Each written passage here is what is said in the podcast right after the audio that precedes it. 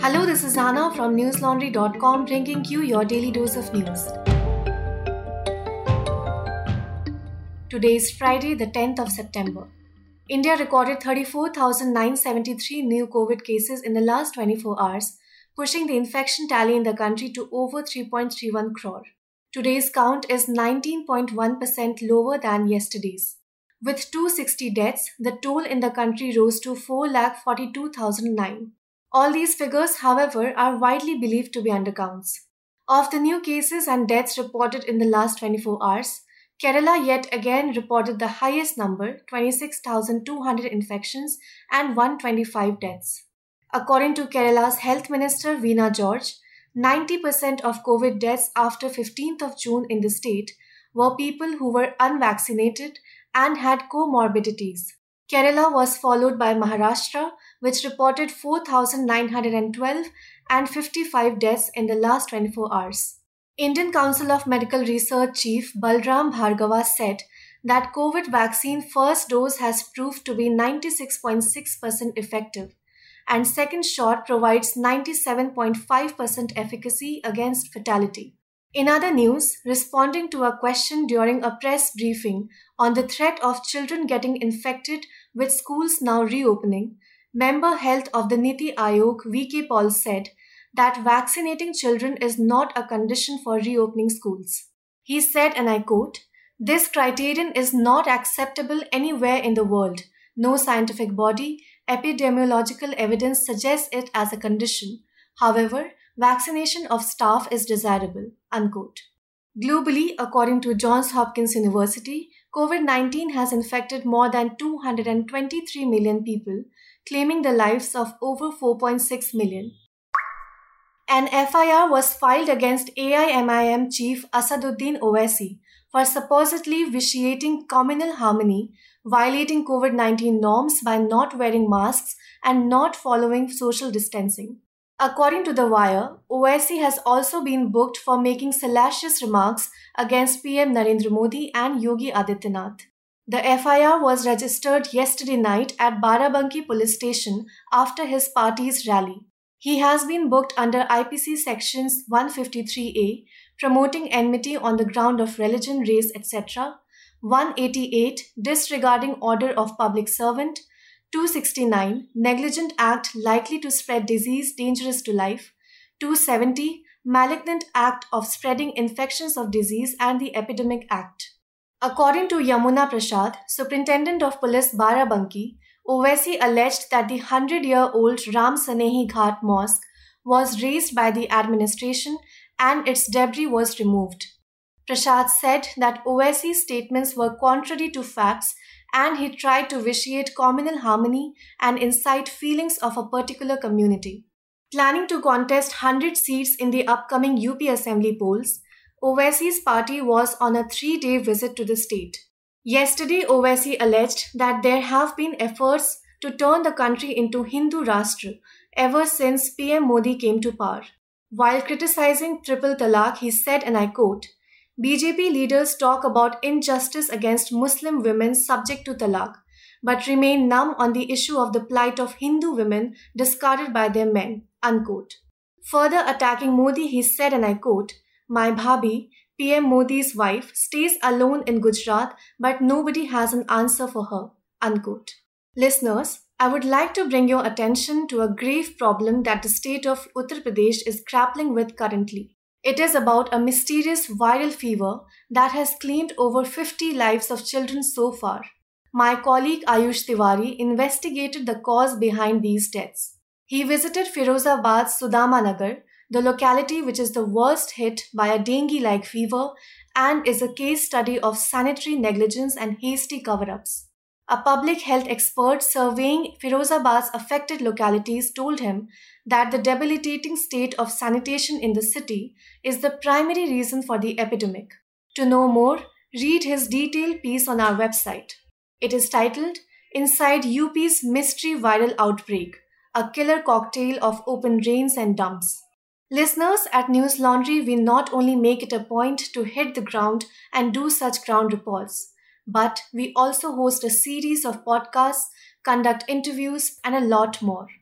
One of our initiatives is NLD Says, a subscriber only virtual space where our subscribers get to interact with distinguished guests. This week, we are hosting singer and songwriter Vishal Dadlani. We will talk about his life and work, what's happening in Bollywood, music, politics, and a lot more. But the event is only open to subscribers. So, if you want to avail and enjoy such opportunities, be a part of our family. Subscribe to us today. Go to newslaundry.com and hit the subscribe button on the top right hand corner of our homepage. Our lowest subscription starts at rupees 300 a month only. The Congress today distanced itself from any committee investigating the 11th August chaos in the Rajya Sabha. In the ruckus, opposition MPs and security staff jostled with each other, leading to allegations of assault on women members and an abrupt end to Parliament's monsoon session. According to NDTV, Congress leader Mallikarjun Kharge wrote to Rajya Sabha chairman Venkaiah Naidu claiming that the investigation is an attempt to silence and bully MPs about their protest and people's concerns. Therefore, they are against setting up a committee. Sources told NDTV that at least 17 other opposition parties will write similar letters to Mr. Naidu refusing to nominate any party member. They also added that an extensive list has been submitted of those opposition MPs whom the government claims incited the ruckus. The list included names from the Congress, the Trinamool Congress, and the Shiv Sena, as well as some from the left and the Aam Aadmi Party. On 11th of August, opposition MPs were seen climbing official tables, waving black flags, and snatching and throwing files and documents during discussion on the protest against the farm laws. The opposition MPs had stalled every session of Rajya Sabha, raising issues from farmers' protest, Pegasus spyware, and hike in fuel prices. Tension erupted after the government passed the insurance bill and the opposition MPs marched on the well of the House, creating chaos. Expressing distress, Naidu slammed the sacrilege and violation of the temple of democracy. West Bengal Chief Minister Mamta Banerjee filed her nomination for the by election to the Bhawanipur seat today. Bhawanipur and two other constituencies will go to polls on 3rd of September. The counting is slated for October 3. The BJP fielded lawyer Priyanka Tibrewal against the chief minister today. According to NDTV, Tibrewal is a legal advisor of former Union Minister Babul Supriyo. She joined BJP in 2014 and had contested in the last Bengal election but lost to her Trinamool Congress rival Suvendu Adhikari in Nandigram. The party also picked Milan Ghosh for Samserganj and Sujit Das for Jangipur constituencies. Mamta Banerjee, the three time chief minister, will need to win Bhawanipur by poll to retain the top post. One person was killed and seven injured in a blast at an illegal firecracker manufacturing unit in Thayilpatti in Virudhunagar district of Tamil Nadu today. According to the New Indian Express, the deceased, identified as 60 year old Shanmugh Raj, was taken to Sivakasi Government Hospital where he succumbed to his injuries. The unit was involved in making firecrackers ahead of the Deepavali festival. As manufacturing was underway, the friction between chemicals mixing caused the incident. Earlier in June this year, four persons, including a pregnant woman and a child, died in a similar fire blast in the same village during illegal cracker manufacturing at Kalaik Nagar colony. Multiple victims were reportedly shot in southern Illinois late Thursday afternoon. Reuters reported that three suspects who crashed their getaway vehicle into a passenger train remained on the loose.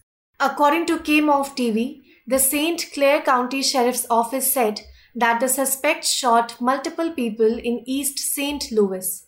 The police said that the shooting suspects tried to outrun a Metrolink train at a nearby crossing and their vehicle was struck. Police were searching for the suspects in a wooded area.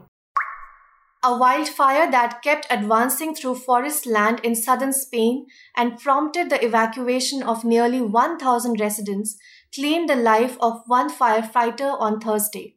According to news outlets, the deceased, a 44 year old, perished as a result of burns caused by the flames.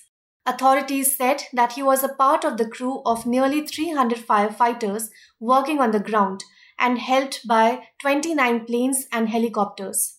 The blaze in the mountain range of the Malaga province broke out late on Wednesday and grew fanned by winds of up to 50 kilometers per hour with shifting directions.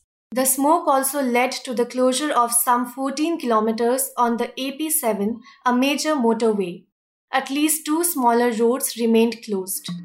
That's all the news we have for you today. Have a great day or a good night, depending on where you're listening from. See you tomorrow. All the News Laundry podcasts are available on Stitcher, iTunes, and any other podcast platform. Please subscribe to News Laundry. Help us keep news independent. To catch all our podcasts on news, pop culture, current affairs, and sport, visit newslaundry.com. Follow us on Facebook, Twitter, and Instagram, and subscribe to our YouTube channel.